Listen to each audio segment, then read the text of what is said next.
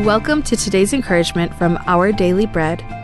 Our reading titled Refreshing Words was written by Lisa M. Samra. Standing in the kitchen, my daughter exclaimed, Mom, there's a fly in the honey.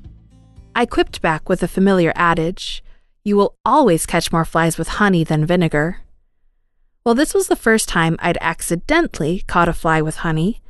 I found myself quoting this modern proverb because of its wisdom. Kind requests are more likely to persuade others than a bitter attitude.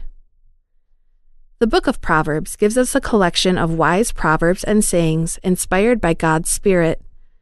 These inspired sayings help to guide us and teach us important truths about how to live in ways that honor God.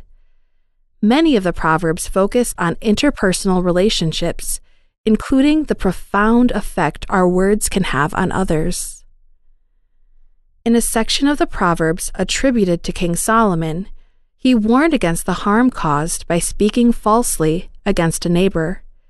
He counseled that a sly tongue results in dreary relationships.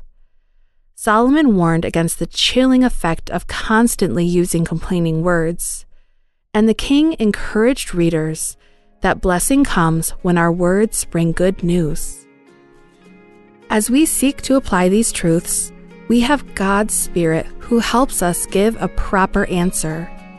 Empowered by Him, our words can be sweet and refreshing.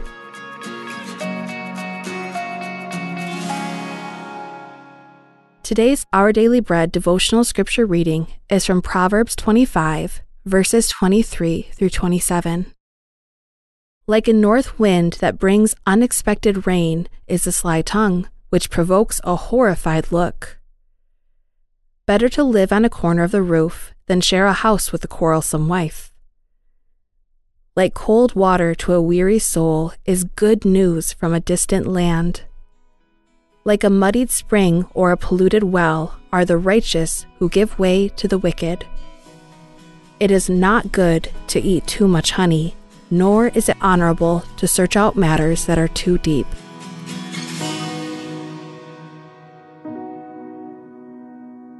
Let's pray. Heavenly Father, please help us reflect your compassion in our interactions by using gracious and kind words. Thank you for the abundance of your wisdom. Thank you, Lord. In Jesus' name we pray. Amen. Thank you for listening today. My name is Brenna Holsklaw, and today's encouragement was provided by Our Daily Bread Ministries.